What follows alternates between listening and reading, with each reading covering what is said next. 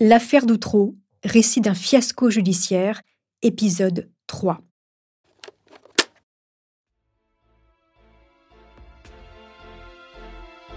L'affaire d'Outreau n'en finit plus de dévoiler son lot d'horreur. 16 personnes sont derrière les barreaux et l'instruction de juge Burgot se poursuit.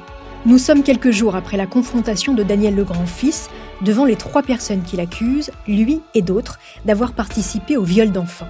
Dans sa cellule, il a réfléchi longtemps avant d'écrire une lettre au magistrat qu'il a aussi envoyée à la chaîne France 3. Ce courrier va faire l'effet d'une bombe.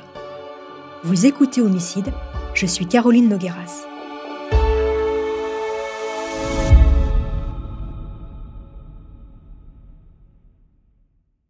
Le 4 janvier 2002, sur le bureau du juge Burgot, une lettre est arrivée de la prison de Longness.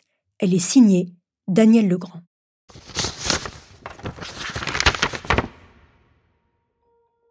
Je vais faire des révélations car je ne supporte plus de garder cela au fond de moi.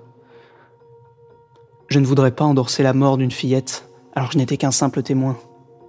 Je me trouvais fin 1999 chez les Delay, quand Thierry Delay et un vieux monsieur sont arrivés avec une petite fille soi-disant belge. Le vieil homme a abusé de la petite fille, elle a hurlé. C'est là que Thierry l'a battu à mort à la tête. Il avait filmé, mais après ce drame, il a détruit la cassette. Thierry m'a fait des menaces de mort, je suis rentré chez moi. Le 9 janvier 2002, Daniel Legrand est convoqué devant le juge. Myriam Badawi est là aussi. Assise sur une chaise, vêtue comme d'habitude d'un large t-shirt et d'un jogging informe, cheveux noirs plaqués contre son visage rond, elle pleure. Elle est mal à l'aise. Le juge lui lit la lettre de Daniel Legrand. Ainsi, il lui livre tous les détails du meurtre et comme elle sait si bien le faire, Myriam se reprend et confirme tous les dires du jeune homme. Et elle en rajoute. Et elle met des détails. La petite fille avait la peau mate, elle était brune, elle portait un jogging bleu avec un lapin devant. Puis elle raconte une scène d'horreur, en expliquant qu'après l'avoir tuée, Thierry l'a enroulée dans une couverture et il l'a enterrée dans sa parcelle du jardin potager de la cité.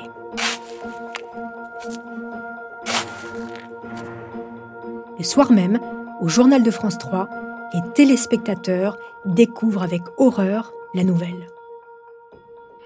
C'est cet homme d'une vingtaine d'années qui a écrit à la rédaction de France 3 un courrier qu'il faut prendre avec toutes les précautions.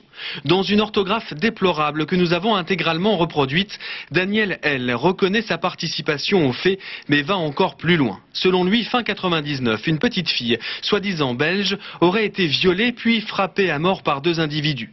Témoin de la scène, il aurait reçu des menaces pour qu'il ne parle pas. Aujourd'hui, il nous affirme son innocence dans un meurtre qui, selon lui, finira bien par être évoqué.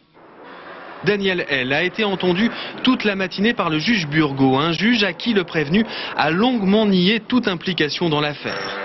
Rebondissement en fin d'année. Daniel se met à parler, cite des noms, met en cause des notables. Tout ce qu'il dit a été vérifié, authentifié. Serait-on face au plus grand réseau pédophile jamais découvert en Europe, bien plus important que l'affaire Dutroux en Belgique? Thierry Delay est extrait de sa cellule. Entravé, la carrure épaisse et la barbe fournie, il avance vers son jardin potager sans rien comprendre. Il nie tout. Myriam est là aussi, entourée de gardes du corps, telle une grande personnalité elle donne des détails sordides. Alors, on lance les fouilles. Ce 11 janvier 2002, une grande bâche est tendue dans les jardins pour cacher aux habitants l'horreur que l'on pourrait découvrir et une tente est installée. Un hélicoptère de la gendarmerie survole la zone. Des pompiers creusent jusque tard dans la soirée, éclairés par de puissants projecteurs. Les journalistes tapent à la porte des appartements avec vue sur les jardins pour obtenir le meilleur point de vue possible.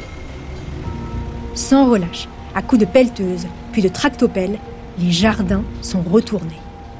Jonathan Delay, le troisième de la fratrie, a entendu les informations et il confirme. Oui, il y a bien eu une petite fille tuée, mais pas par son père. Le meurtrier, c'est Daniel le Grand, père. Mais ce n'est pas tout.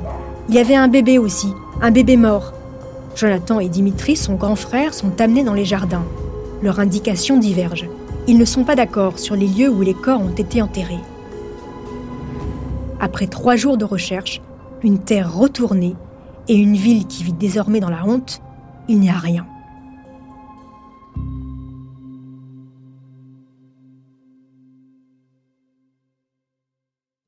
Malgré l'impasse et le scepticisme de certains policiers, le juge, lui, continue d'y croire, guidé par cette phrase qu'il se répète tel un mantra.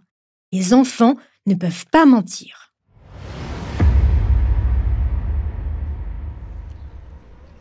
À présent, les rumeurs dans la ville se propagent comme une traînée de poudre. S'il y a eu tout cela, ça ne peut pas être pour rien. Les témoignages et les lettres anonymes deviennent le lot quotidien du palais de justice et des rédactions des journaux. Les enfants placés finissent par jouer le jeu et balancent à leur tour. Ils racontent eux aussi des histoires de viol qu'ils ont subies dans des conditions atroces.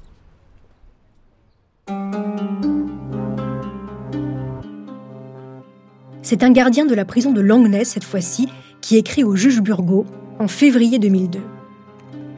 Il est inquiet pour l'un de ses détenus. Daniel Legrand, fils, est au plus mal. Il est affolé. Il a raconté à ses co-détenus qu'il a tout inventé. La petite fille, le meurtre, les viols, l'abbé Vielle, la boulangère, les maricots, les Delay, il n'en connaît aucun. Il n'a même jamais mis les pieds à Outreau. Il a fait tout cela pour faire plonger Myriam, cherchant à la déstabiliser et la faire revenir sur ses aveux. Il était loin d'imaginer qu'elle s'engouffrerait une fois de plus dans des mensonges aussi énormes. Il veut présenter ses excuses à la société, à la justice et à France 3. Manque de chance, Myriam, elle, persiste. Elle ne veut pas être traitée de menteuse. Les recherches lancées par Interpol n'aboutissent à rien. Aucune petite fille belge n'a disparu. Après des mois et des mois d'enquête, il n'y a aucune preuve matérielle, aucun élément probant, rien, hormis des dénonciations. Et Myriam continue. À chaque fois qu'elle va voir le juge, elle invente une nouvelle histoire. Ils sont désormais 18 derrière les barreaux. Toujours en février 2002, une dernière expertise est réalisée sur Myriam Badawi, il est indiqué que l'examen n'a pas mis en avant de tendance mythomane, mais elle peut manipuler. Les déclarations de Myriam Badawi sont crédibles et objectives. À sa mère, près d'Outreau, l'assistante familiale de Jonathan craint désormais chaque sortie avec lui. Un peu partout, il montre des gens du doigt, dans la rue, au supermarché, au parc. Toutes ces personnes lui auraient fait des manières. En tout, plus d'une cinquantaine de personnes sont dénoncées par le petit garçon mais il ne veut pas s'arrêter et continue de raconter des orgies avec plein d'animaux dans les fermes belges, des actes de torture.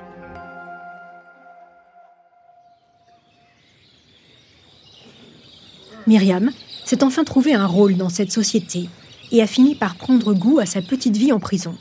À l'inverse, les autres accusés sont en train de péter les plombs. Pour les protéger des autres détenus et des séances de tabassage, ils sont placés à l'isolement. L'instruction s'éternise. Certains passeront plus de trois ans derrière les barreaux avant le procès. L'un des accusés, François Mourmand, se suicide après 17 mois de prison suite à une surdose de médicaments ou une erreur médicale. Impossible encore aujourd'hui de le savoir.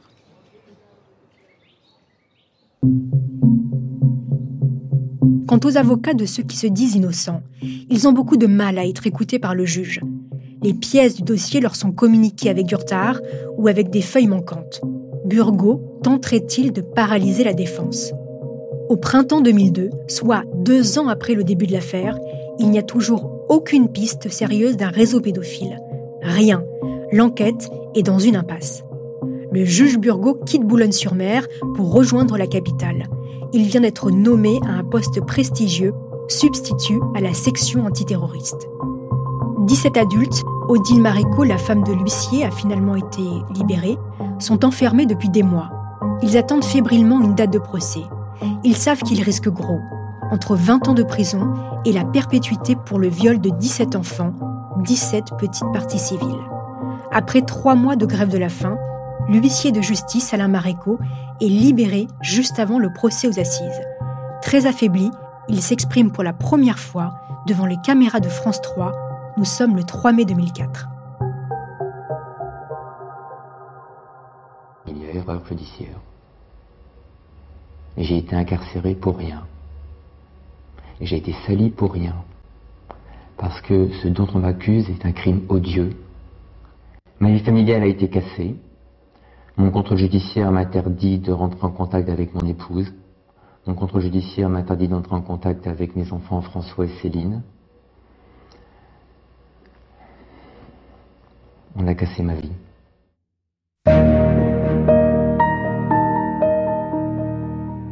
Alain Maréco et ceux qui se disent innocents vont-ils convaincre les jurés?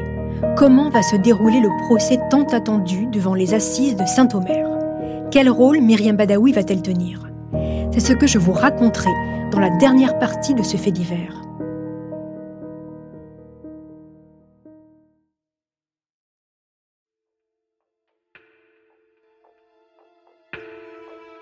En attendant le dernier épisode, n'hésitez pas à me laisser des commentaires sur Instagram, Twitter ou sur vos plateformes d'écoute préférées. Une petite précision, les quatre épisodes de Homicide sont disponibles en avant-première pour les abonnés à la chaîne Bababam Plus sur Apple Podcast. Pour celles et ceux qui ne sont pas abonnés, les nouveaux épisodes restent bien évidemment disponibles gratuitement chaque jeudi sur Apple Podcast et toutes vos plateformes d'écoute.